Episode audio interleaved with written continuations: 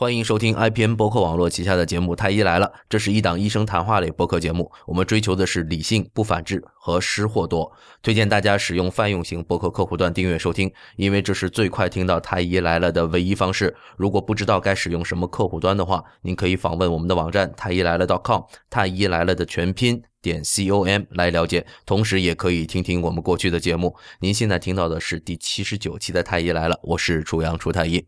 大家好，我是田居顺田太医。今天和我和田太医在一起的是我们丁香诊所内科的主诊医生魏医生啊，欢迎欢迎欢迎魏医生，谢谢各位。那个我是 我是那个丁香诊所的主诊医生，我姓魏，大家可以叫我魏医生。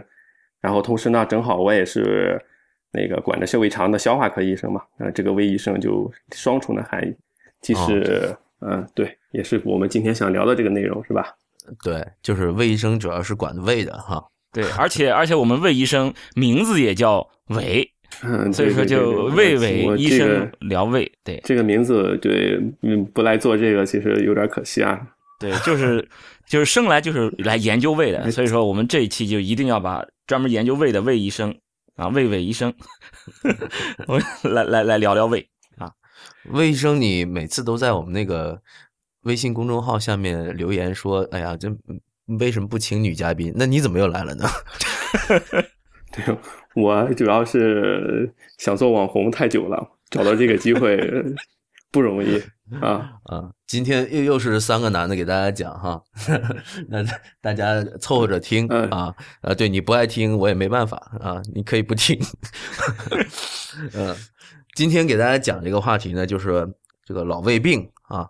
那这个胃病这个词儿，其实我们刚才在聊天的时候就提到了，觉得这是一个挺信息不对等的一个词儿，就是在医生眼中的这个胃病和普罗大众眼中的这个胃病，确确实实它有个理解上的偏差，是吧？魏医生有这么一个说法哈，说十个人里面有九个有胃病，你觉得是不是这样？呃，那那出太医，你是那九个人其中之一吗？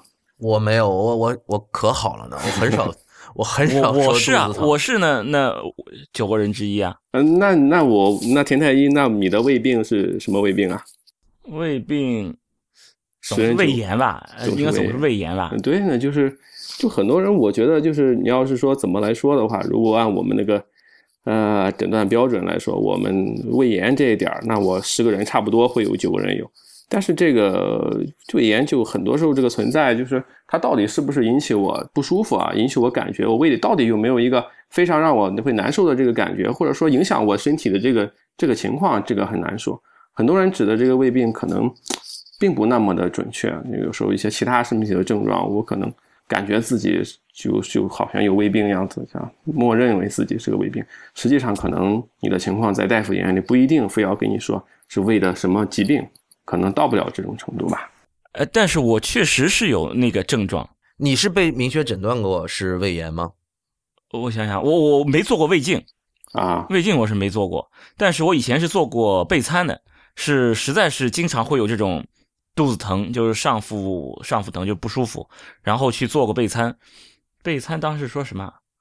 好像就是胃炎，浅表性胃炎。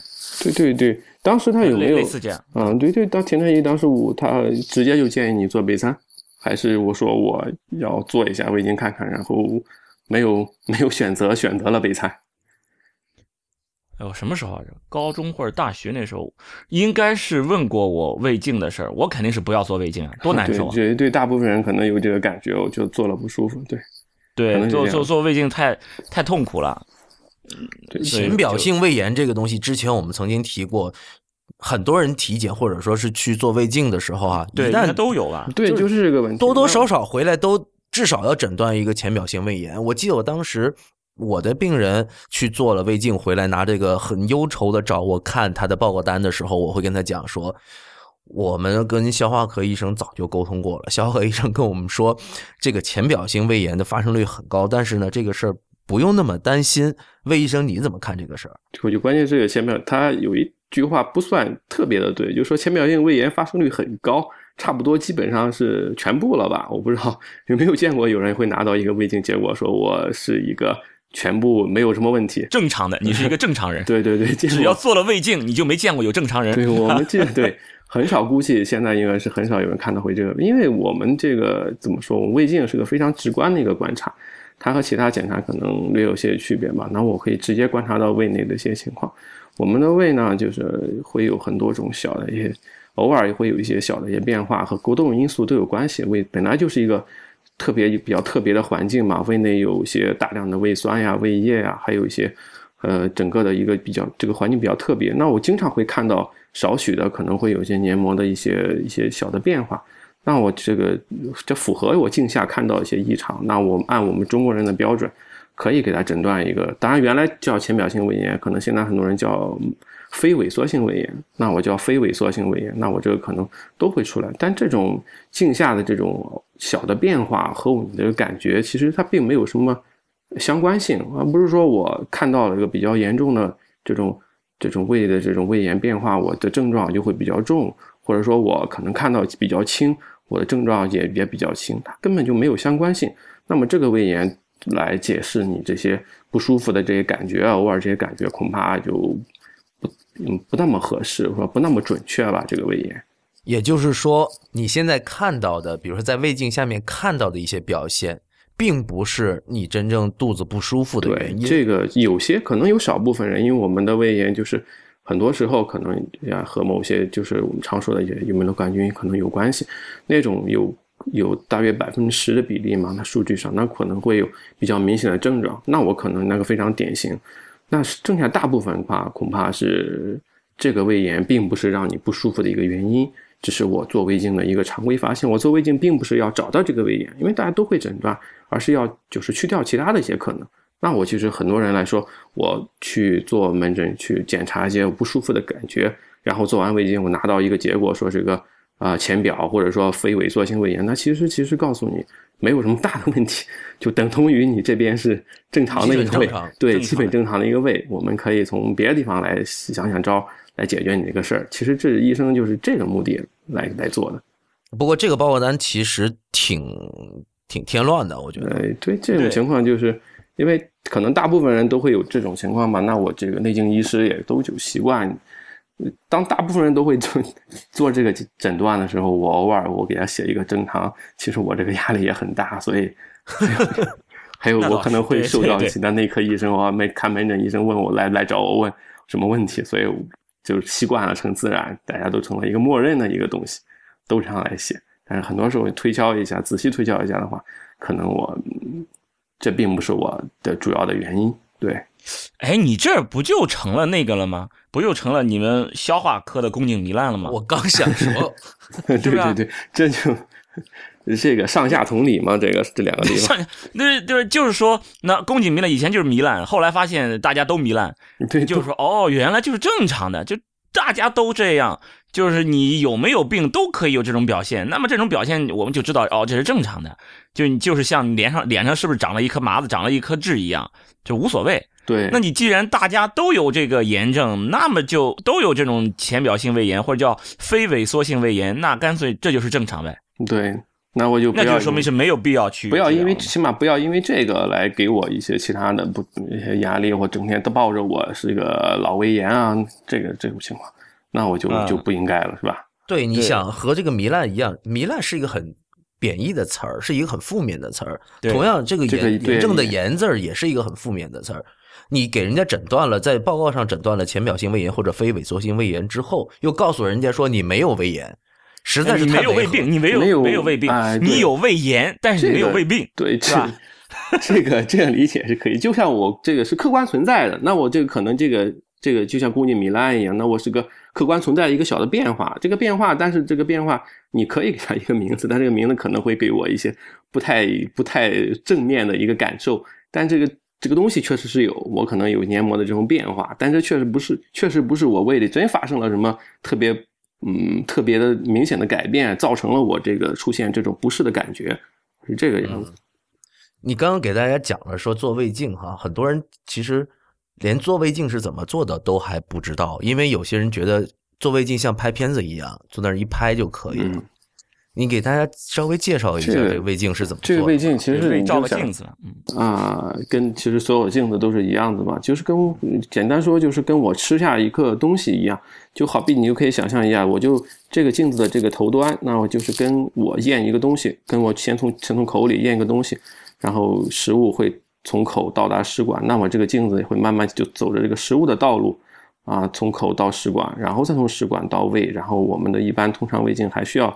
过了胃之后，还要到一部分的十二指肠去观察一下，它就是一个一个细细的管道，就是插到我这个多细。对，现在的一个胃镜其实和是和细和原来的胃镜相比，电子胃镜其实是很很细的，直径只有一个多公分，可以感觉一下这个大约的这个感觉。当然，你要说是我完全可以无视它存在，肯定是不可能的。一公分其实不细，对 对，还一个稍微多一点。一般来说一点几，对这个感觉，嗯嗯，对，前太医没有做过，初太医肯定也没有做过，是吧？对，没做过。不，因为我我我看别人做过，很痛苦，一把鼻涕一把泪，而且这种呕呕吐这种这种反应，这种反射就是你过咽部的时候，这正常的这种这种生理的反射，它确实是很难受。这个我我有这个做过的经验。你然后我，你看我经常会有做普通胃镜的时候，我会跟我的这个做检查者说，啊，别别别怕，别难受，就那么一会儿就过去了。实际上我在做的时候，我觉得这一会儿真的是有点度度分如小时的这种感觉，其实是确实是。我我所以我是觉得，那所以人家当时建议我做胃镜的时候，我就没敢做嘛，我我我也挺害怕。那所以为什么不去做？不鼓励大家去做无痛胃镜呢？呃，鼓励大家去做无痛胃镜呢，实际上是鼓励的。就现在因为这个无痛胃镜要是耗时会更长一些嘛，我可能会就是再加上就是我有些人还可能会担心这个无痛胃镜下的麻醉啊，它也会问题，所以有的人可能不选择，再加上可能时间会长，那我可能不太选择。实际上在在。在从医生的角度，我们也愿意做一些无痛的胃镜啊，病人的反应会更小一些，也更利于我们去整个的好好的观察整个胃胃腔内的情况，还是比更推荐无痛。但是现在可能还做不到。这个无痛真的是没关系，因为我上大学的时候，我们有个室友，当时是呃很很厉害的一个一个消化道出血，就是便便血黑便很严重，当时我们急诊把他送去医院，当时做了急诊胃镜，也是做的无痛，但是因为我陪他去的嘛。呃，我就看了，虽然是打了无痛了，但是也是那也是看着蛮痛苦的，只不过就是做完了以后回来问他，他没记得自己痛苦，所以我怀疑是不是实际上你做的时候还是痛苦，只不过你做完以后你给忘了，把你痛苦那块记忆给你抹掉了。这个你确定他是做的无，当时是无痛静脉麻醉？现在的无痛胃镜其实就是全麻啊，对，它是一种静脉全麻，对，它是一种这种麻醉嘛，对，静脉它好像没有静，它那个你说的无痛可能就单纯的一个咽部的一个麻醉吧，那我可能一些那个表面麻醉剂让咽部就是就是一个咽部吞咽的一个咽部的麻醉，那种和无痛不是完全一样的，那就是普通胃镜。它确实也用用的什么，呃，也反正也用过麻醉药呀，用了麻醉药。你看他要醒过来，他反正就是他觉得，就我们的以致给我们的理解就是，嗯，他是他这个麻醉的目的就是让你让你忘了这事你你当时还看上去还是挺可怕的，因为他就就就是就是眼泪也也出，反正就就挺难过的，就那种抵抗的那种反应还是蛮明显的。呃，这个我觉得是比较少见的情况，应该正常情况下，我们这不是我们追求的一个一个无痛胃镜的一个结果。这个应该是哪个环节？因为你无痛的话，你如果要人都不知道，你怎么往后吞咽呢？这个不需要吞咽。我这个是，所以说在做无痛的时候，可能比如说，因为我正常来做一个一个正常普通胃镜的话，我有时候观察胃和食管交界这个地方会可能会比较方便一点，因为这个人有一些可能自己的一个吞咽动作，这个肌肉可能比较打开。而我做无痛的话，那可能会可能这个地方不太好。可是我这个镜子是一个我有一个自己的机械的一个推力的，这个是检查者可以自己往前进的呀。这个是主要是不借助于他这个这个这个这个生理的吞咽，还是靠我这个这个这个手的这个推动啊先进的呀，看的这个过程。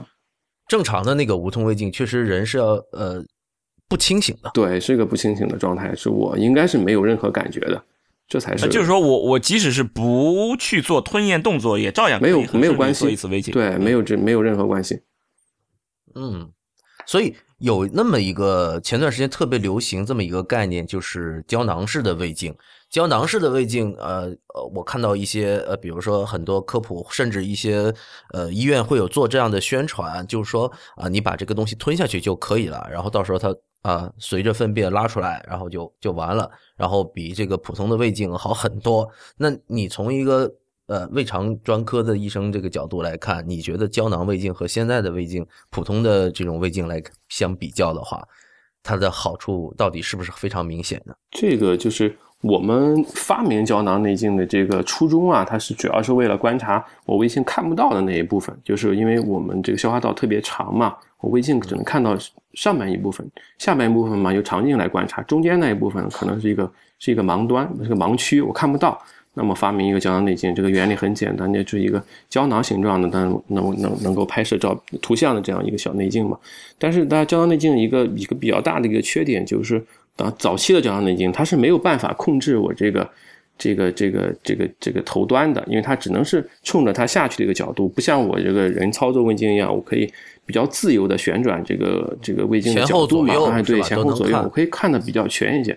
当然，现在就是最近这几年，我们有一些磁控的一些胶囊，就是我可以在在体外通过这些磁控的方式来控制这个胶囊的这个这个走形，那我可以一些转角度啊，可以看得更全一些。现在是可以做到的，但是它还是。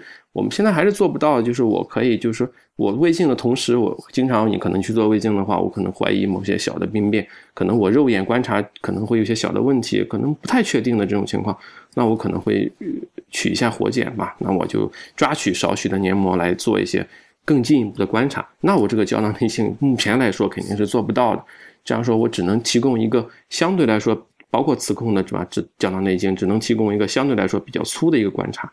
达不到我这个正常的这种普通或者无痛胃镜的这种既能肉眼观察又能进一步进一步取样观察的这个目的，所以说并不能作为一个首选的一个检查。但是从这个舒适度上来讲，这个确实是大大提高了。我自己作为一个医生的话，我会有这么一个担心。比如说，我们做胃镜的时候，你可以在某一个部位做一个比较长时间的停留，对这个部位做一个重点的观察。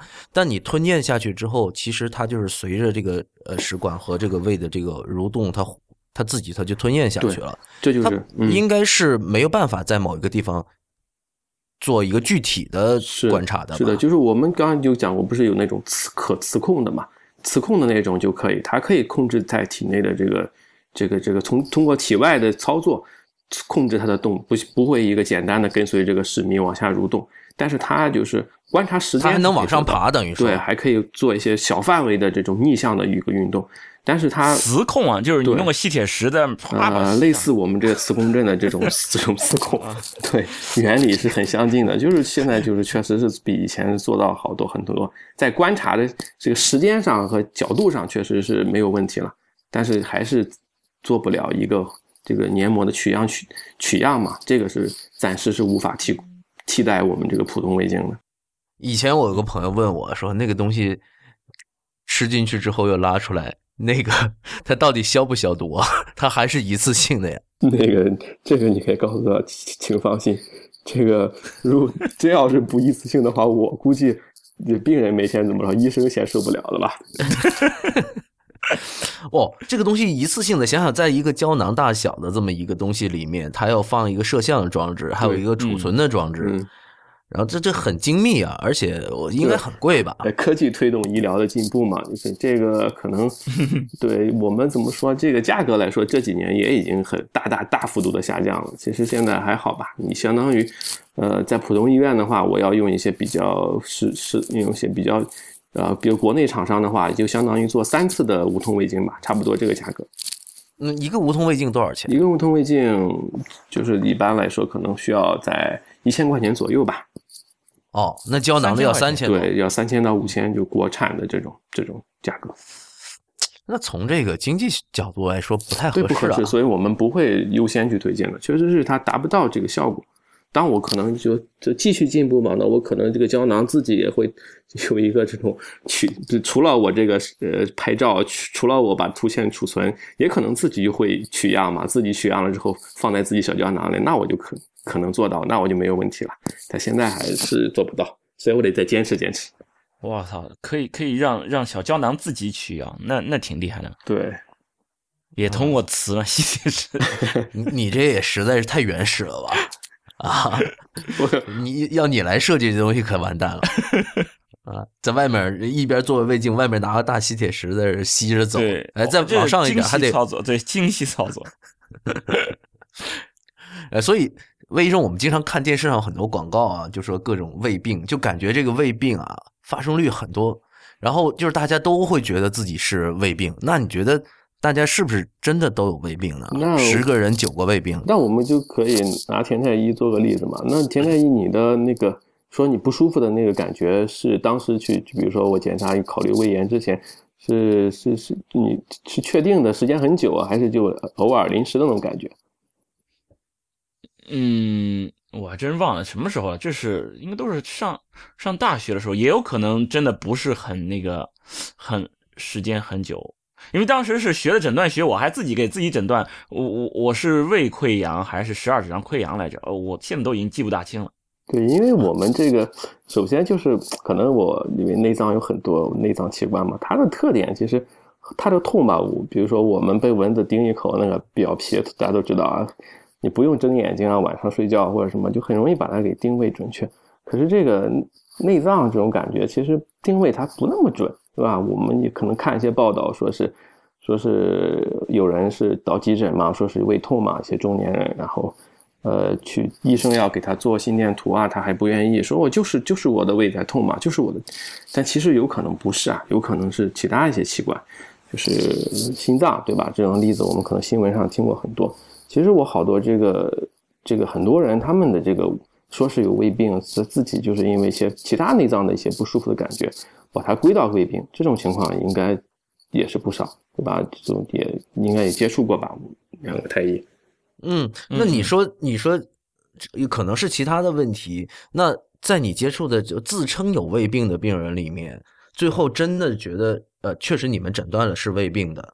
这样的大概有多少个比例啊？嗯，这个恐怕可能要还是要多一些，要比那些我可能周围的这种影响过来的可能还会要多。那我这个可能会有，嗯，比例可能得有三分之二吧，大约是这样子。你要有三分之二的比例，可能它就是有胃或者什么问题。但是这三分之二其实还是有点区别的。就刚才田太医提到了这个胃溃疡、十二指肠溃疡，是吧？这两个比较，这就比较明显的疾病。它就是我可以看到一个确定的这种这种这种胃和十二肠里边的变化，那我发生了改变，就是我这个开始有实质的疼痛。但是其实还有很多人感觉说我可能他这个胃病是我胃的不舒服，但是可能仅仅就是我短暂的一些一些一些一些影响，就是说我这个是因为这个。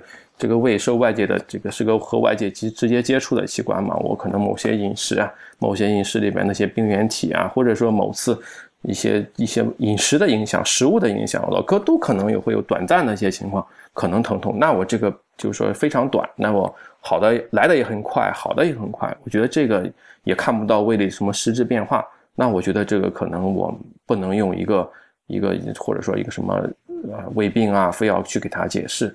这是其中的一部分，呃，你刚刚提到有三分之二的人号称自己，呃，不是号称自己的胃病有胃病的这人里面，三分之二最后真的诊断为胃病。对，那你们怎么去定义哈一个人他真的属于打引号哈，嗯，胃病？那什么人是属于其实他不算胃病？那我就得就说不算胃病的，那我看他的这个这个症状的时间，对吧？我有时有的人可能我反反复复。类似的一个症状，我总以为是我这个胃在痛啊，或者说这附近在痛，老说自己是胃痛胃痛，那我可能会就是说通过其他的一些检查手段，发现它并没有特别的情况。然后我还有它的特点啊，比如说有某些其他疾病的特点，我会发现可能是周围的一些器官呀，周围的呃，就刚才说心脏的问题啊，那我胆囊的问题，包括一些。慢性的胆囊结石、胆囊炎啊，那我的疼痛区区域也可能是比较靠近上腹部，类似这个区域，或者说一些呃，还有一些中老年人是胰腺的问题，慢性的胰腺炎，哇，胰就是我可能有的人就是比较比较原来就慢慢偶尔会有些疼痛，那可能痛的比较严重一些，可能会同同时还有一些腹泻啊，慢性的腹泻啊、消瘦啊，可能中国人这种情况也会比较多一些。我可能通过进一步的检查，我排除排除掉胃的问题之后，发现可能。是胰腺慢性的胰腺的问题啊，胰腺的肿瘤这个样子，也可能都会存在这种情况。这个还是我们就是经经常会搞混的，我可能怀疑自己是老胃病，那蛮不太舒服。结果后来发现是是其他的器官，这种要小心，尤其是一些就中老年的男性啊，那我可能会要注意这个这个情况，不要简单的我就觉得呃可能就是就是我的胃出问题了，我就是老胃病啊，这个要有一点点呃警惕吧，就这样子。你这么一讲的话，我会觉得呃有一些病。它会导致你的那个腹痛。我们说胃哈，在人的上腹部，就肚子上面偏上的部位哈。那你经常这个地方疼，那大家会误以为自己是胃病。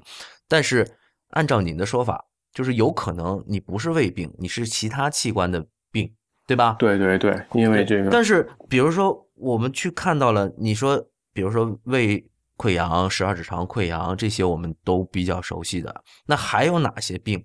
比如说，你刚才提到了，因为浅表性胃炎，你现在不管它叫做胃病，嗯，是吧？嗯，那什么样的病你把它称之为胃病？还有一种，这个就是我们常说的，就是我确实是有一些感觉，我可能会偶尔会痛啊，或者说会不舒服、会胀啊，会有些酸的一些感觉，我可能会觉得。然后我检查胃镜也检查过了，没有一些明显的这种溃疡，明显的胃内的疾病，然后其他方面也没有啊，人还很年轻。那我还有这个这一类疾病特别的多啊，叫功能性的胃肠疾病。就是说我要是简单解释吧，他们就说我就确实是找不到这个这个这个我常用的检查，我检查过没有看到这个器官发生了什么不同的改变。但是我就是一些不可解释的一些不舒服的症状，那个这个症状呢，可能和这个功能有关系，这个内脏器官的功能有关，那我就可能会造成这种疼痛。那我理论上讲，这也是一种胃胃病嘛，因为这个痛感确实从胃这个这周围产生的，但是它和这个胃并没有发生一个实质的变化。那我就这一类的功能性的胃病，那我可能比较多的，我们常说一些功能性消化不良，这就是我们常说的比较就是一种情况。很多人其实就是因为功能性消化不良，出现了一个比较长期的一个反复的一个这个上腹痛啊，或者腹胀啊这种感觉，也或者一些烧灼感这样子。哎，你为什么是叫功能性的胃病，不是功能功能性的什么肠病啊、食道病啊、肝病啊？为什么不是这个？呃，因为功能性的胃肠病就是说，因为它这包括很多的这个这个感觉嘛，其实很还有很多人他可能会一些以一些下腹部啊、中腹部的症状为主嘛。那我就是说，呃，就说定位啊，那我和他这个这个这个这个呃，可能定位功能性的肠肠病，那我可能有些肠易激综合症，而功能性的胃胃病呢，就功能性消化不良这一类的病呢，主要就是，比如说我们发现它可能和一些一些一些胃的这个容受性扩张可能受的影响有一定的关系。我们就说可能和一些焦虑的情绪、一些紧张情绪导致我的胃扩张。那我在进食之后，我可能会有一些一个扩张的过程，因为城市。一个饥饿状态下，我们的胃腔是非常小的。那我进食之后，它有个比较大的一个变化。那我这个过程就是胃的一个扩张。那很多人可能因为这些其他情绪的变化，这个扩张会变得稍微受一些影响。那我可能就会有一些那个疼痛的感觉，或一些胀的感觉。那这个感觉出自于胃，是吧？变化出自于这里。虽然它不是一些胃的呃实质改变，但是它出现了一个这个。这个扩张的变化，那我所以把它称之为，呃，功能性的胃病，那我就称之为功能消化不良。这个来源还是胃吧？啊，就是说，因为这些，比如说这种焦虑、这种心理性的这些一些一些原因，造成了他胃在干活的时候不是非常的好了，就比如扩张的不是很好，然后你又有有症状了，对，是因为胃的工作出现了问题，而产让胃工作产生问题的原因呢，可能不是在胃身上。而是在你身体的其他部位。对对，可以可以这么理解。对，这是一个总体的一个情况，可能这种情况占的比例会更高一些。这就是我们就说很多时候就是说这个反反复复，可能有很多症状反反复复不是特别重，但是老是困扰着你啊，这个感觉可能都更多的和这个有关系。所以有必要，其实给大家讲一下，就是功能性和器质性的问题。所谓功能性的话呢，就是说它这个运作的功能出了问题，但是呢，它这个结构上，它这个整个的器官完整性啊这些方面都没什么问题，也没有什么炎症。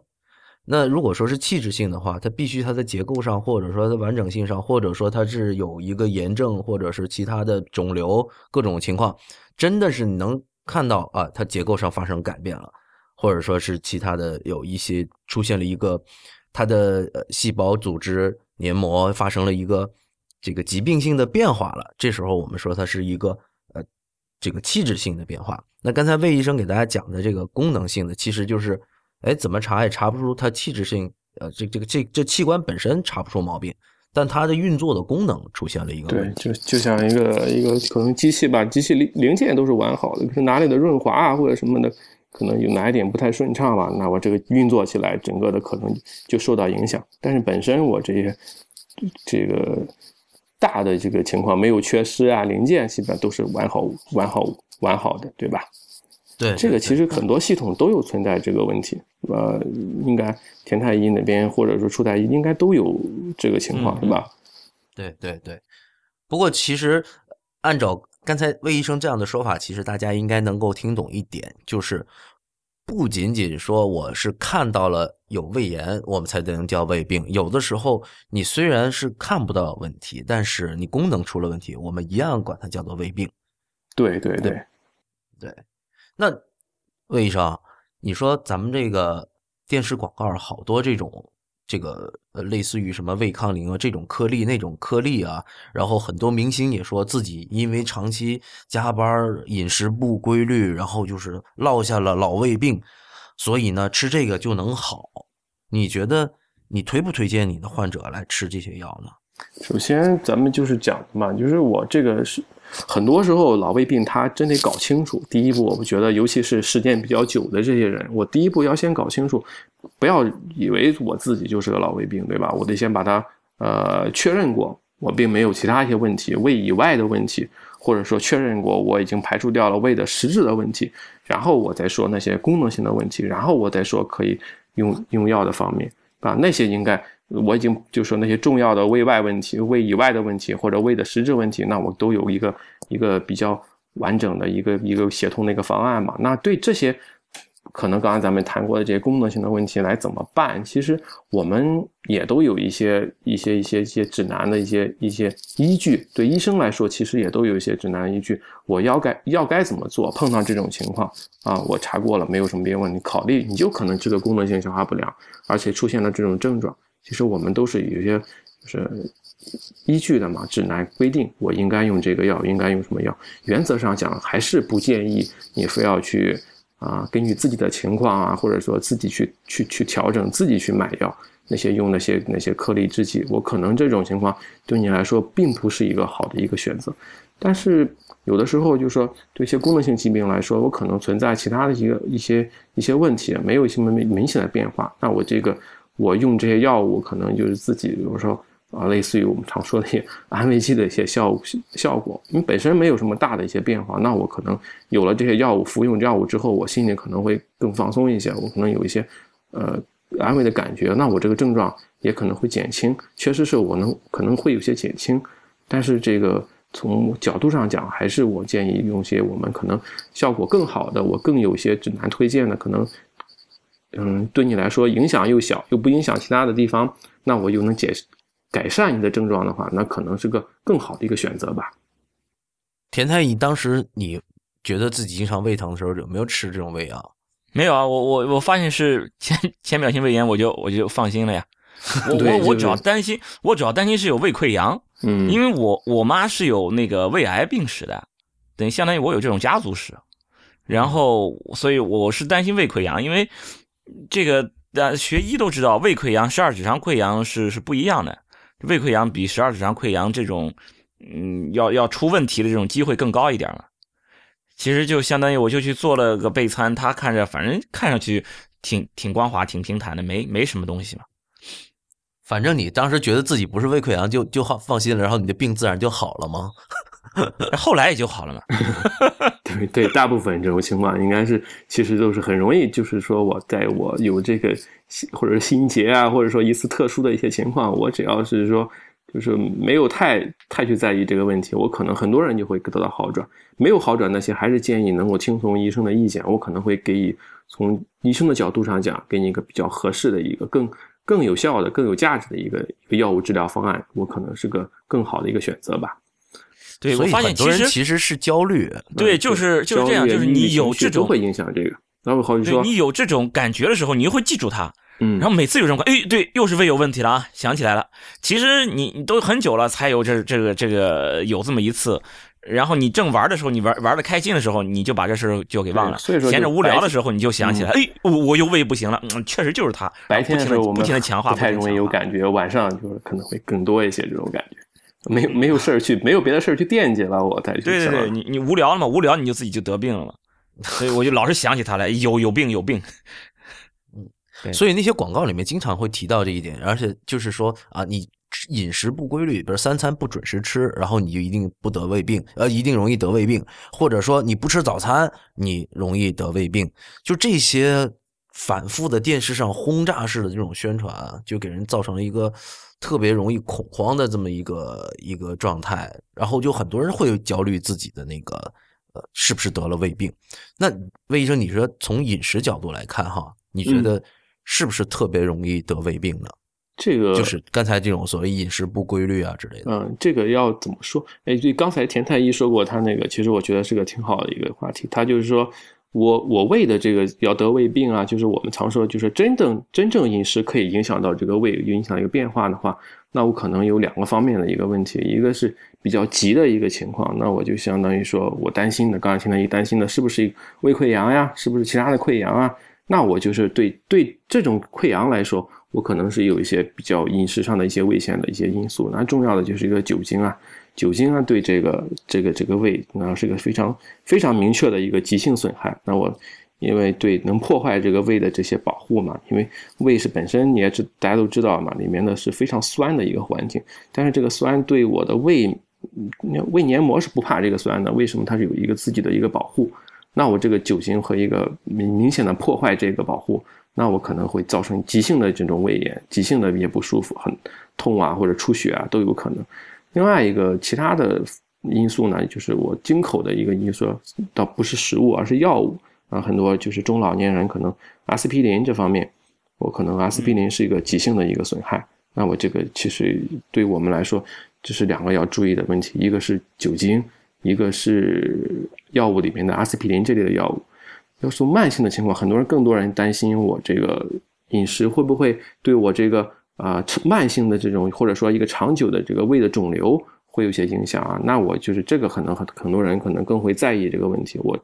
要养胃啊，要要预防这个更坏的这种变化，那我可能可能比比比的很多人可能忽视的一个问题，可能就是这个这个低盐饮食，低盐饮食吧，就是我们常说，呃，高盐，嗯，会吃的咸，对，吃的非常的咸，可能会造成血压或者其他一些变化，那么要要要注意避免这种情况。但是对胃来说，高盐饮食其实也是非常危险的一个因素。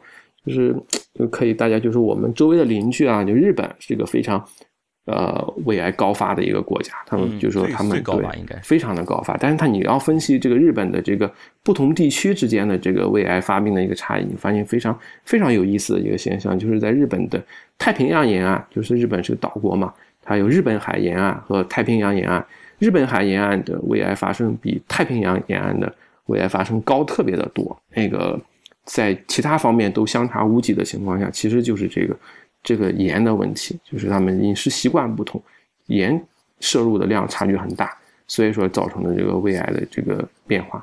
另外一个就是，呃，那你们山东人吃的也挺咸的呀？啊，这个对对对，我们山东人这个对我们山东人是的，这个平均来说，比起其他那个省份来说是比较高的。在山东的胶东吧，它也是一个。一个比较高的一个高发区，另外一个除了这个盐之外，还有一个腌制的一个食品，这个可能南方就是福建，可能福建的沿岸，福建沿海的沿岸，可能很多人吃那些虾油啊，或者类似的一些海产品的腌制，那我也这个非常危险的因素。另外就是烧烤，就说这个很多人烧烤的一些一些一些副产品啊，烤啊烧啊这些副产品可能导致胃的些恶性肿瘤。那我主要还有就另外就是吸烟，所以说从呃，预防慢性疾病，主要是胃肿瘤的角度来讲，我们怎么来呃从饮食方面保养这个胃呢？可能更要注意呢，就是，呃，少吃咸的东西，少吃腌制熏烤的东西，然后就是戒烟，这是我们能够做到的。其他什么的养胃的，恐怕就是相对来说可能作用就不是那么的确切，那么的有效。就是说，我一直等你回答我那个问题，就是如果三餐不规律，他到底会不会得胃病？三餐不规律，我有的时候这个这个东西很多啊，就是研究过很多，包括有的人常我们常说是不是不吃早饭的问题是吧？很多人也讲说我我不吃早饭，我会不会有有一些身体的一些其他的一些异常，会对我的胃造成什么特别明显的变化？这个其实这个数据啊或者什么的这个结论其实没有那么多。就是我很难讲，我就是我有一个确切的一个告诉你，我，呃，我不吃早饭或者三餐不像别人那么规律，我这样子会对我的胃造成什么坏的影响？其实我没有这么确切的一些数据来说，就说这个很可能是影响还是比较小的。我可能会有些急性的不舒服，尤其是我比如说饥饿的比较久了，那我肯定会这种感觉，会有胃里的一种很很不舒服的感觉。其实这是。啊，大脑来告诉我们饿了，该吃饭了，然后通过胃来告诉我们。但是就是这种是一种临时的，就是一个短期的不适感觉。但从长远来讲，还真没有那么多的危险因素。我觉得这个你可以放心。不至于就就得癌是吧？对，还不至于说有一个造成癌啊或者溃疡啊这种情况，没有那么明显的一些危险。我以前做手术的时候，这吃饭超级不规律的。我那天跟我同事在聊天，我就说我曾经在一天二十四小时里的任一个任何一个小时，我都曾经吃过饭。对，很多外科医生都是有这个这个这个特点。嗯，但是刚才你看节目一开头，你们问我，我胃从来都没问题，我消化能力可好了。就什么时候，就是说哪怕饿了，咱们熬一会儿，哎，就过去了，就觉得不饿了。嗯，对，饿过劲儿就不饿了，饿过劲儿就不饿了。然后。做完手术暴饮暴食一通啊，当然暴饮暴食肯定是不好啊。但是，对，但是确实很饿，一吃吃很多，但是也能消化，反正。嗯。所以其实你说我没焦虑过，我还真焦虑过。我说我老这么下去，我这胃是不是得成问题啊？所以按照你这说法，这个不是个问题。对，这个起码不是一个明显的问题，或者说是主要的一个问题。这个应该是不用做太多的担心，起码现在来看，我们不用担心这方面问题。好，那以后我又继续可以不吃早餐了。对我，我妈基本上，我跟我跟家里打电话，跟家里联系，他们他他总是要说，哎，早饭你得吃啊，一定得吃早饭，这个是必须要做到的，这是。早饭确实经常忘了吃，这不是饿了的时候一发现十点半了，你说吃不吃呢？你说这时候，这个我觉得，你这种时候你会吃不吃啊？你会吃吗？朱大爷？我经常就不吃了，或者有的时候我备一点饼干或者零食放在办公桌旁边。十点多就直接到了那个了，直接到到吃中午饭了。十一点多就去中吃中午饭了，一个小时还过不去吗？对，尤其是尤尤其是以前在医院里面，一开始查房，等到你忙完的时候，你才发觉，哎呀，这就就已经十点半了。那你说怎么办？是吧？所以有的时候确实就不吃了。嗯，然后做手术的话就更加不用说了。那有的其他的不是从事医疗工作的人，他上班特别匆忙，比如起晚了，他也没来得及吃早饭，然后一到公司又开始进入忙碌的工作，他也没时间吃早饭。在这个时候，很多人要是跟他说你这个不行，他确实会有这种焦虑，然后就就就找魏医生去了。哎，那那就是说，你看我们这个节目，很多他们这些在在在公司上班的人听了我们这节目，哦，原来没关系。你你担不担心？就因为你的这个这种怎么说？呃，舆论或或者是什么这种引导，让大家觉得哦，其实是没事儿。就是我把这个规律，因为很多这种。怎么说？这种传媒啊，或者是这种至少传统的说法，就是你你人是这种习惯，就是你比如说几点钟睡觉，几点钟起床，对吧？晚上还要排毒，是吧？你晚上不同的时间 段、不同的时辰都还有排毒的时辰，是吧？然后你吃饭就是规律的一日三餐啊，是吧？都要吃饭。那你现在告诉我，我可以不这样吃，那万一我要是没有，就真的不这样吃了，过几年我就是出现胃癌了，那你怎么样？你你你敢担着责任吗？这个你这不是，你这不是引导那个什么吧？本来别人没有这么想，你这么引引导，挑拨离间是吧？你 不不是？哎，真的，如果假如说我我就是一听众，我就听到这儿，我就一直就是认准了，就是一日三餐，你就应该规规律律的吃饭，而且我还就觉得那个这种规律吃饭对我身体是有好处，我不规律吃饭对身体是有不好的。然后你你说你没有证据证明这样是是不好的，那你也没有证明。呃，就有可能这个证据只是你没有发现，是不是这意思？就是这个只是说我，那我我不能，嗯，就是怎么说呢？人他也不是一个非常啊那么的一个娇嫩啊娇贵啊，什么都得非常按一个非常的一个标准来。就是我们会有一些东西对对人体是非常好的，会有一些东西可能这个规律啊，或者说我们以前长久形成的这个规律，其实只是一个一个一个一个临时的一个过程，并不是有非常那么多的一个优势。就比如说这个，其实其实以前的人就是一日三餐，我不知道是从什么时候开始形成的这个规律。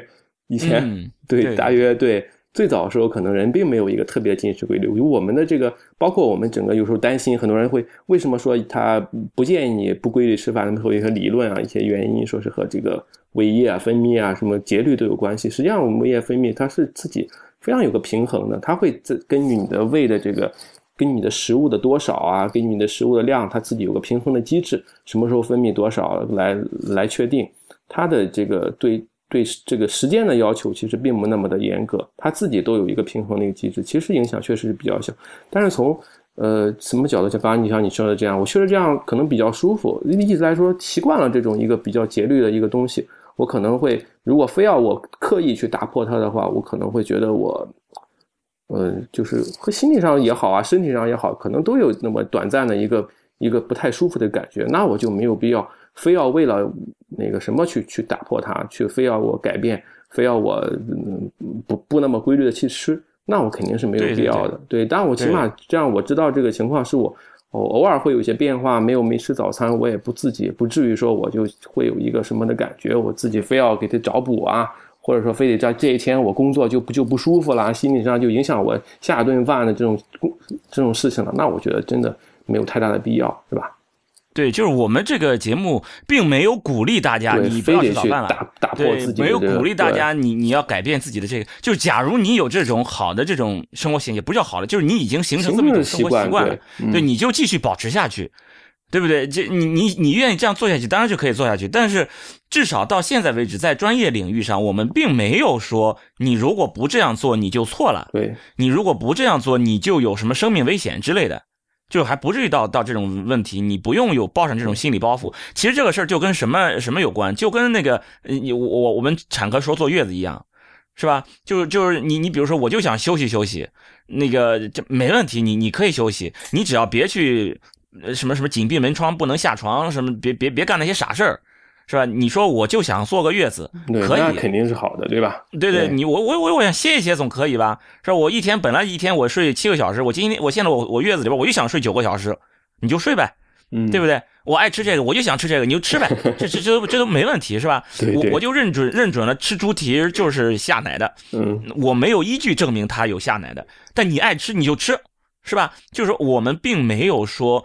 就需要让你改变什么东西，嗯，只是说我们把我们知道的在专业领域上已经完全有的不应该做的事情告诉你，但对，就肯定我们是我们说的这个不应该，一定是有证据的，嗯，就是说，呃，已经有这种很好的这种专业上的这种数据支持我说的这些话不应该，那就是真的不应该。至于有一些不应该，我们没有专业数据了，我们就说不知道，呃，你应不应该无所谓。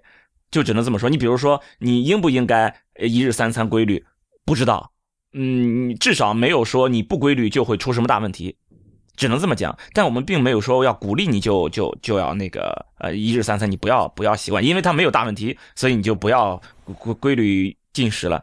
就是你以前你是怎么一个习惯就怎么来，你不用给自己背上什么包袱，对自己舒服啊，又舒服又又对自己没有坏处，对吧？对对对。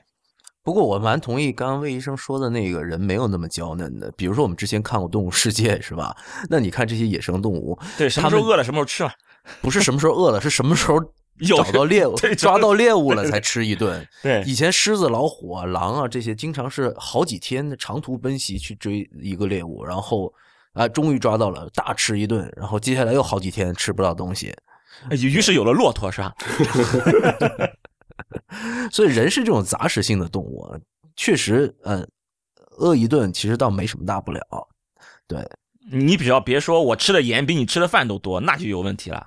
对，那肯定是不行。那我不光是胃了其他地方都不行了。但就是说，刚才说这个原来的时候，可能我们在在在二十年前、三十年前啊，老觉得就是一些理论，那时候会觉得这个胃很多，那时候搞不清楚溃疡的原因嘛。那我会觉得溃疡是不是和一些应激啊，和一些就是情绪的明显变化，或者说和我三餐不规律，那时候都会提到这些原因。但是后来就是就是发现了，它和它没有关系的。它我们得溃疡其实还是和这个这个胃里的细菌其实有关系，那就是一种明确的一些原因。那我们现在发现确定了，那我之前就把它打，其实还能可能还是当时留下的一些一些一些一些一些想法，一些错误的理论，可能还会有一点对我们影响。比如说可能和这个进餐是不规律有关系，但是其实现在我们都应该知道，这些溃疡其实还都是有一个明确的原因，就是这细菌的关系，对吧？和那些确实是嗯没有直接联系。有一些舆论其实特别有迷惑性的，比如说他说你不吃这个少吃了一顿饭之后，因为我们刚才讲到这胃里面是一个很酸的一个环境，那么这个这个酸的酸度其实甚至是可以腐蚀掉自己的呃胃壁胃黏膜，然后他跟你讲说你这少吃了一顿之后，你这个胃里面这个酸特别的呃浓度特别的高，所以损害了你的这个胃。其实这样的言言论，如果说确实是没有去查过文献，没有去看过相关的数据的话，是非常容易说服人的。对，对，就是说，确实是这样。我们可能会，你你一旦有了这个，就是这个这个明显的疾病，消化性溃疡、胃溃疡、十二指溃疡，那我不规律饮食，那很多人会有特别严重的。刚才说，有时候疼的会很厉害，半夜痛，可能非常的会痛醒那种感觉，那我可能和这个呃好久不吃东西，那我这个酸去吃。那个逐渐的增加刺激有关系，非常明显的一种酸刺激导致疼痛，那个肯定是要要要搞清楚。但除此之外，我在没有这种情况下，确实是我们不必做太多的担心，这个就不要把它太放在心上就好了。所以有一种生活方式，我我还觉得挺纳闷的。嗯，人家说，哎，比如说我现在要过午不食啊，过了中午饭之后，咱们就不吃东西了。很多僧人，哎，对，这对是佛教他们有这种要求，好像是。不是，其实这是一个呃，一算是一种修行吧，嗯呃嗯然后算是呃，就是很流行的一种养生的方式啊，养生这个打打个引号。但是我那你说，如果从这个角度说，那你你你一到中午就不吃饭了，到下一顿的等到第二天早上，这好多个小时呢，是吧？那这个时候你怎么就不担心你得胃溃疡呢？他们是高僧呀，这个和普通人不一样啊，是吧？嗯，所以你说有的时候养生这个理论啊，全都是矛盾的很多。对，就跟哎就又跟月子一样了。反正怎么都能解释吧。啊，对对对，就是谁都能解释，而且这就真的是就是字面上的意思，公说公有理儿，婆说婆有理儿，就是字面上的，真的就会家庭矛盾。哦我还以为子宫的。不是，咱们说到养生呢，咱们就还有一个这个电视上广告啊，特别喜欢说养胃。那魏医生，你姓魏哈？那你呃，对，当然是你家长把你养大了。但是我们说的这个养胃，可能不是说这个养育的养，他说是培养的养，可能。那你觉得你这个就是人这个胃是能养好的吗？嗯，刚才说了，你要说从大的角度上来讲，那我避免那些不好的那些损害因素，那我就是一个养的一个因素啊，对吧？那我就是一个明确养的因素。少其他的对，少盐啊，少酒精啊这些那我就养。其他的，其实我们这个还真没有必要非得为了这个养字去做，在我没有什么异常的情况下，或明显异常就为了一个养去要做就过度的一个干预。其实我们刚刚说过，胃里是有很酸的一个一个环境，但是这个这个胃的保护措施其实也是很足够的啊。我对于我来说，而且这一层偶尔会有些损害，比如说我这酒精啊或者药物的损害，这个更替也是非常快的，黏膜修复非常的迅速。就就说这个，就是真的不是太用担心我这个这个这个非得要去呃特意的去追求什么特别好的东西，好哪些食物。哪些的东西药物啊会对我这个有有好处啊，会保养啊，那个倒真的没必要太在意。那我就主要还是一个避免一些一些危险的因素，可能会更重要。如果这是氧的话，那这个氧就是比较重要一些。最典型的一个说是养胃的食物，你知道是什么吗？嗯，白粥。哦，白粥就是 其实我倒是觉得白粥这个东西，我吃了之后有的时候还反酸呢。啊？为什么？我不知道为什么。这个倒白粥，那我可能每个人情况特别的。白粥我觉得应该挺好，比较好吸好吸收，好消化吸收了嘛。这个你说它养胃，我觉得倒也可以，可以接受了。嗯，反 对，呃，是你要这样的话，暖暖的，这个是是挺舒服的，喝一个，起码我也挺喜欢喝的。如果觉得这个养胃，这个没什么坏处，然后不要要你朋友问这个养胃吗？你告诉可以的，对吧？对对，还有还有山药，我我我听说的是非常非常多的，我我妈就整天让我吃山药。哦，真的吗？对，山药就说这种这种什么这种食材上的这种养胃有没有这种说法？嗯，我觉得是没有什么很特别的，非要养。我没有发现什么特别的食物会对这些胃的什么有好处。我们就说，你要刚刚说提到一个反酸的问题，也很多时候那一些可能会提到，那我也是一个避免的一个问题。比如说咖啡啊，也高糖啊、高钙啊，可能会有的时候会诱发一些酸反流啊，反酸有点不舒服。这也都是一些不好的因素。你要找好的因素，这个你要还真是，呃。没有什么特别好的一个发现，非得告诉你哪个最好。嗯，我我是没有这方面的经验了。反正也不能说靠吃去，对，很难。对，就是其实也跟那种，比如说减肥啊这种一样的，就是其实我们是有这些有证据的一些好的方法。就像刚才魏医生讲的，你你你你戒烟是吧？减你戒酒，口口味不要太重，对吧？戒酒是吧？就这些这些方面，确确实实是有证据支持的养胃。就是在生活方式上养胃，那你像你想，我又想抽烟又想喝酒，是吧？我口口味还重，还喜欢多出多吃吃那些腌制的食品，觉得很香。然后我觉得我都都吃完了，都都享受完了，然后啪，我一颗药一吃，养胃颗粒一吃，哎，什么都抵消了，我的胃也好了。那这种机会可能就没有。那那那这个你得先告诉我，真有这个，你先告诉我听才行。我也想要找这个颗粒。对不是，其实这个真的是一个态度的问题，就是他不想改变自己的生活习惯，找个简便的一个过程让我满足我轻松一点。对，对他就是什么什么坏习惯都想继续保持着，然后呢，得了病的时候还有一个灵丹妙药，一吃下去就好，对，是吧？不过这事儿应该还是医生的追求，是吧？这是医生的动力。我们希望有个这种灵丹妙药，对，但是现在我们还得继续努力。对，我们刚刚说的这些是。呃，在我们没有病的时候，我们可以去养哈，但是真的有病的时候，应该怎么养？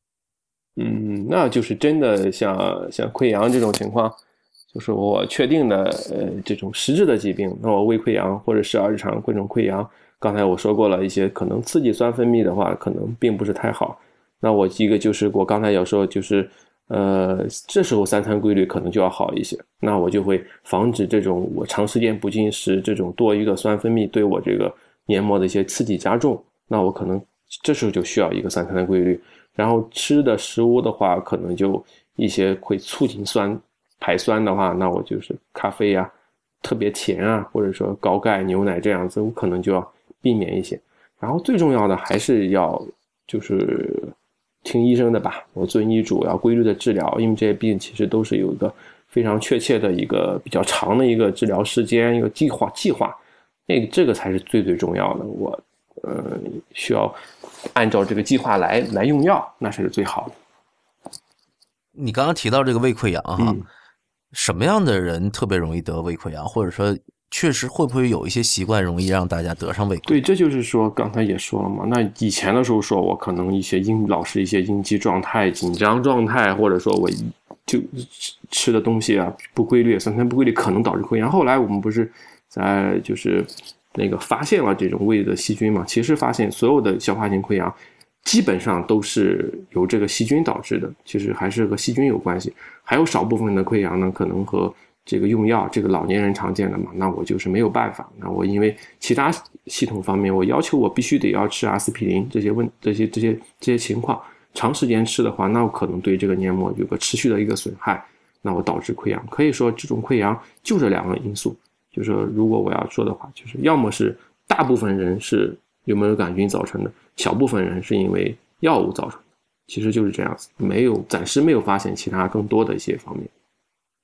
我觉得有必要给大家讲一下什么是胃溃疡。其实很多人对胃溃疡，它就是这么一个名词，一个虚无缥缈的名词。嗯，对，那是刚就是说我们就是有一层呃胃里的酸嘛，那保护酸在胃黏膜上可能有一这这一层，就是我明明确的来来中隔隔离这些酸，来保护这些黏膜不受酸刺激的这么一层粘液。那我在某些特殊定的情况下，或者说比如说这粘液分泌减少呀、受损啊，那我这个酸可能就会对这个胃的黏膜持续的一个损伤。就简单像就像像挖一个小坑一样，那我在胃壁上出现了这么一个小一个小洞、一个小坑。那小坑比较那个可可以深一点，可以浅一点。当然坑比较深的时候，那我就说就到了一个比较呃我的这个胃壁的这些中间的这些肌肉层，那我这个人就会出现明显的一些症状。那我这时候我们称之为溃疡，你可以理解成在胃壁上有了这么一个一个比较深的一个洞吧，这么一个一个情况，嗯，一块损伤，一个明显的损伤，嗯嗯，所以其实这个这个。这个挺有意思的一个环境哈，就是它本身它确实这个胃酸是可能会损伤的，损伤到自己的。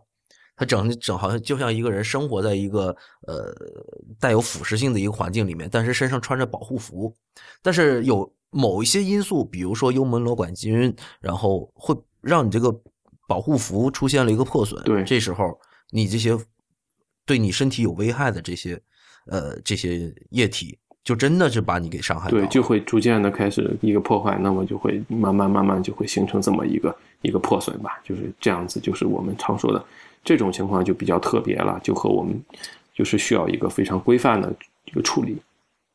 嗯，你规范处理一般的话需要。做哪些处理？嗯，要不要做手术？这个这个一般来说，现在我们的药物现在都效果比较好嘛，那倒不需要做手术，除非是出现了，就是比如说这个刚才说的小坑特别的深，那么把整个胃壁都穿透了这种情况，那就破了，那我这个肯定是要做手术的。大部分情况下，我们肯定是啊，那要就是要根除掉这个细菌，通过一些杀菌的处理，然后再慢慢的让这个黏膜修复。那我可能需要用一些药物，那我来减少这些酸的分泌，让这个地方环境利于它的修复，或者说在其他一些药物，然后通过一些时间，那我时间到了之后，那我这个自己的修复好了，那我这个过程就是一个治疗的一个过程，大部分可以通过一个药物来达到一个效果。嗯，我记得看那个电视里面很习惯去讲这个胃病的几个症状，说起来很顺口的，胃酸、胃胀。胃痛、胃溃疡，对，胃溃疡，对，是不是？下一个就是下一个就是请服什么什么东西了？嗯啊，对。那其实这刚才我们提到这个，确实是典型的胃病的会有的这么几个症状。那有些人会说，那我整天反酸怎么办？我我胃胀怎么办？呃，这个反酸和胃胀，就是也是常常，就是我们常常会碰到一些情况。那我这个也是很多时候，当然这个它还是一个感觉嘛，跟跟就跟刚才也说的一样，我得先搞清楚有没有什么特殊情况去造成它，是吧？有没有是某些嗯严重疾病的表现造成的我这种情况？如果没有的话，那我很多时候嗯，可能还是和它的这个这个功能有关系。那我就可以对症处理。那我就是我们常说，你可能要是消化科大夫的话，那可能我们会常常就用两两大类的药嘛。一类的药呢，就是处理这些胃胀的，我可能会用一些胃的动力剂。那么就是我当我这个胃可能会有些胀满不舒服的情况，那我就促进这个整个的一些向下的一些蠕动，那我减轻出减轻这种感觉。这一类药是我们常用的，比如说广告里常说的马丁啉这类的药物。第二类的就是我反酸或者说痛啊这种情况，那我就想办法减少这个呃胃里的这些酸嘛，因为有也是有两个两个办法嘛，一个是我通过一些药物把这些已经产生的酸给中和掉，是吧？很多人常吃的这些啊大喜铝碳酸镁，那我就是中和了这个分泌出来的酸。还有一种方式呢，就是像奥美拉唑这类药物，就我直接去减少胃酸的分泌，我不让它往外排了。那我可能这些症状也会减轻。那我其实主要对症处理的话，可能就是这两个方面的药物多一些。嗯嗯嗯嗯嗯嗯。还有一种说法哈，就是说，呃，我是没听说过，这田太医说过的。他说饭和汤拌着吃容易得胃病。对，呃，是是有这种说法。这个这个，你你就是汤泡饭嘛。你先就是我们得先。就想想那个汤泡饭和我平时吃饭区别在哪呢？就说说是就这样容易让你就是你就嗖你就你就把它给咽下去，你没好好嚼。哦，对，那就是那可能会有的人可能就汤泡饭，一个是我可能啊，一个是吃的会快，对吧？变化就是我可能会非常快的给吞咽，就是可能少了这个咀嚼的这一部分。还有一些会不会他们觉得有病，还和这个这个就是和就是这一饭吃的太多的液体啊、水分比较多有关系？这个我不知道他们就是这个原理怎么来的。就是如果说是呃和这个这个液体，很多人说是喝汤不太好啊，汤泡饭这样子不太好，我可能这个是没有什么关系的，因为我们整个的其实胃液量是非常大的。我吃了饭之后啊，整个的胃腔内胃是要分泌很多胃液的，这包括一些。呃，初步的一些消化消化蛋白的酶啊，包括这些胃酸啊，这个量是很大的。我喝的这一部分水啊、汤啊，其实影响是很小的，这个倒不用担心。第二个就可能你刚刚说的这个担心是不是没有嚼啊、快速吞咽，这个这个影响是吧？就吞吞咽的比较快。那这个这个就是有一些的，就是研究吧，觉得我快速吞咽可能就是吃的特别快，可能会对食管反而会有一些影响，少许的一些影响。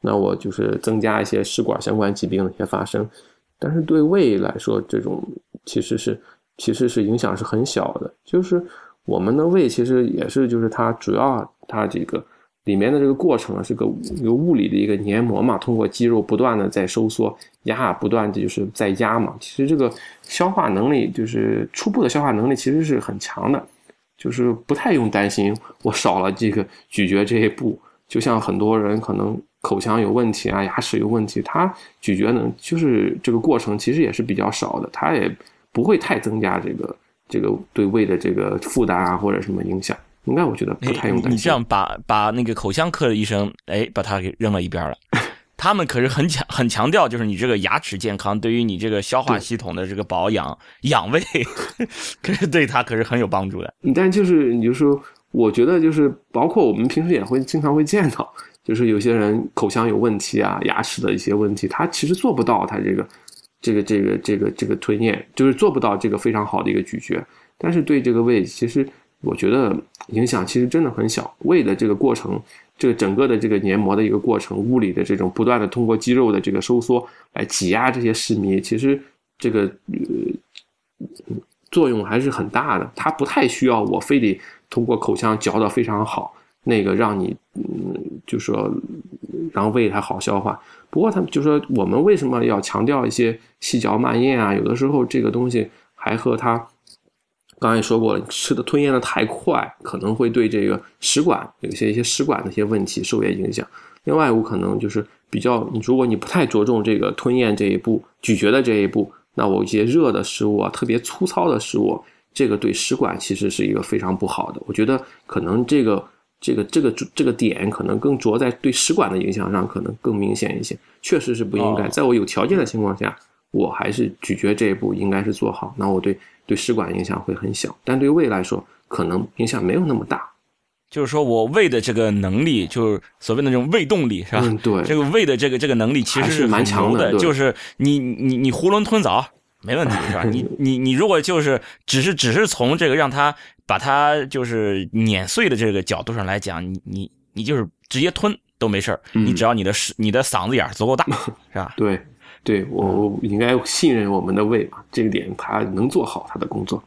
但是就是说饭容易得胃病这种说法，我是不买账的。我觉得你为什么说汤和饭分开吃，它到了胃里它还是混成一块了？因为我这那为什么分开吃就好了呢？而拌在一起吃就不行了呢？那就是刚才说的这个有一点就是你咽的太快，确实是可能吃的太快，不太对。就我确实从健康的角度上讲，我们为了就是把这些对食管的这些少少许的影响都给去除掉，我们还是确实不应该非得那么的，就是说我。如果可以的话，还是慢一点吞咽会比较好。但是你要非要说我就汤泡了饭，我对胃影响很大，那个倒真的不至于。尤其是米饭是一种特别容易消化的食物。嗯，对，本身它米饭不是说我们吃生米，对米饭的这个淀粉也是非常容易。嗯，对啊，然后呃。你你并不会说，因为口腔的这个咀嚼的功能，然后令到这个米嚼的呃这个米饭的颗粒嚼得更碎了，然后就更容易消化。当然，就像比如白粥，它是已经把那个米都煮烂了，那确实是更容易消化。但是确实，我觉得不要太小看了胃的消化。我们就是包括这些这些淀粉类的食物，其实我们在口腔有个只是一个非常初步初步的一个消化，就就是我嚼的比较多，它有少许的淀粉酶嘛。最主要的这个过程，包括你这个研磨啊，包括这个化学的消化吸收，还是其实在后就是进到胃之后才发生的。嗯，就是说，你看杭州的朋友们，你们吃菜泡饭也可以放心的吃了，是吧？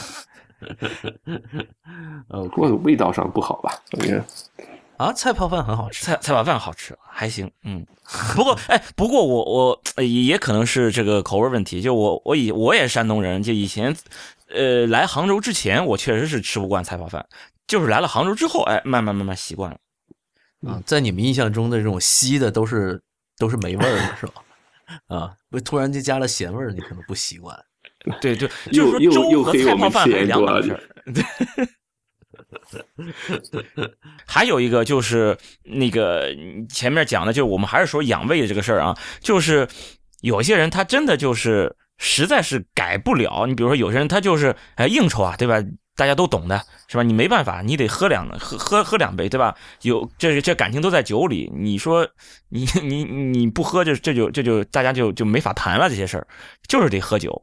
这些酒厂事儿，你你推不掉，又想养胃，这怎么办？那个当然，咱前咱前提是说了嘛，前提是说你实在是推不掉，咱尽量能推，还是不要喝了。在实在推不掉的情况下，这个我觉得其实可以参考我。很多人可能他可能更多的知道，就是我如何呃减缓酒精的吸收，那不那么容易醉酒。他很多人可能采取先吃点东西啊，我然后再喝酒的方式，这比空腹喝酒要好。这个一方面是我让酒精可能会慢的吸收，因为胃可以吸收一部分酒精嘛。你吃到食食物之后，那我在胃吸收这一部分就会比较慢一点。同时呢，这个也减弱了这个酒精对胃的这个黏膜的一个直接的刺激影响，也是对我们也是有有一定的这个对胃的这个保护来说有一定的益处的。就是说，如果在实在没有办法的情况下，我要喝的话，那我就跟我。嗯，可能以前已经学到这些招了，然后我少醉酒轻一点，那我要吃点东西再喝，其实就是也同时也是一个保护胃的一个方式吧，就是这么说吧。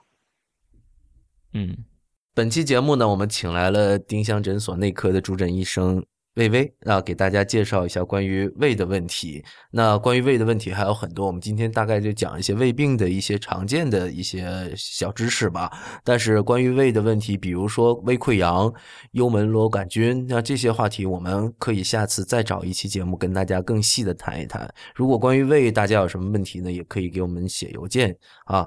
那么本期节目呢就先到这里，谢谢大家的收听。太医来了的网址是太医来了点 com，也欢迎大家。在社交网络关注太医来了，我们在新浪微博呢叫太医来了，在 Twitter 和微信都是太医来了的全拼。同时，也欢迎大家收听 IPN 播客网络旗下的另外几档节目：IT 公论、未知道、内核恐慌、流行通信、High Story、无次元、硬影像、博物志、陛下观和选美。拜拜，拜拜，拜拜。更多节目下载荔枝 FM 收听。